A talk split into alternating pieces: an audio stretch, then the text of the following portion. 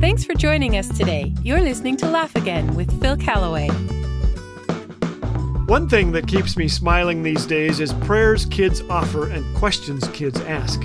I guess that's two things, isn't it? Prayers like, Dear God, how come you haven't invented any new animals lately? We still have just all of the old ones. That was John. Nan is five. She prayed, Dear God, who draws the line around the countries? Dennis prayed, Dear God, my grandpa says you were around when he was a little boy. How far back do you go? Jeff said, Dear God, it is great the way you always get the stars in the right places. My granddaughter Sophie thinks I'm very wise, so she asks me questions like, Why did God make mosquitoes? They bite me. Why would He do that? I've wondered this too. God created the heavens and earth and all that's in them, even mosquitoes, and then called it very good. Were mosquitoes cuddly until sin entered the world? Were they good pets? I don't know. I'm told that mosquitoes are useful as plant pollinators and that fish and birds find them tasty. But mosquitoes find me tasty. Here's one thing I do know the guy who invented mosquito repellent started from scratch. Don't you think? Grandson Andre asked one day, Can God read our minds? Yes. Scary thought. King David told his boy Solomon, The Lord sees every heart and knows every plan and thought. Psalm 139 says, O Lord, you have examined my heart and know everything about me. You know my thoughts even when I'm far away. God knows it all and still loves and forgives us. Some questions are harder to answer than others.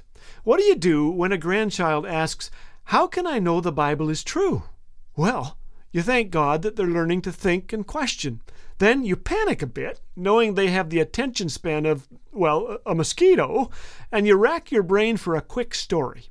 And while I was hoping the story would arrive, I said, That's such an important question. I wondered that too, and I found some good answers. I've been to many of the places mentioned in the Bible. It's so cool to be where Jesus walked. When the Bible was written, some people believed strange things. For one thing, they were afraid of the sun, the moon, and the stars. Know why? They thought they were alive. Some thought the stars were the moon's children.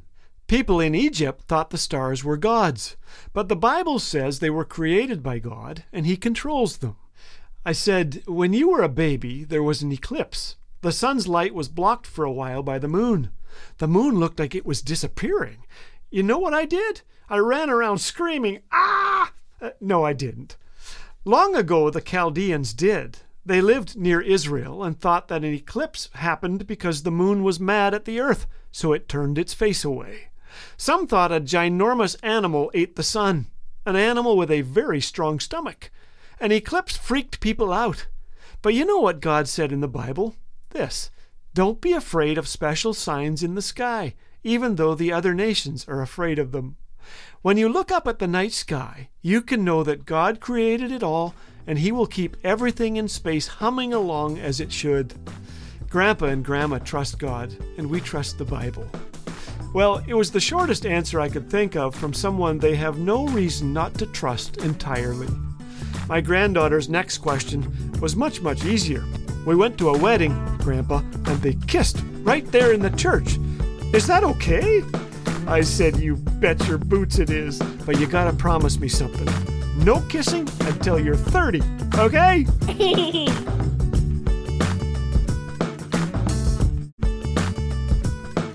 Need a little refresh of the life giving hope we have in Jesus?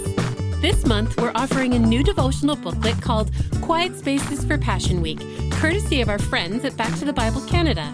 It will deepen your reflections on the power and wonder of Easter as it takes you through the events of Passion Week. Request your free copy now at laughagain.ca or call 1 800 663 2425. Laugh Again, truth bringing laughter to life.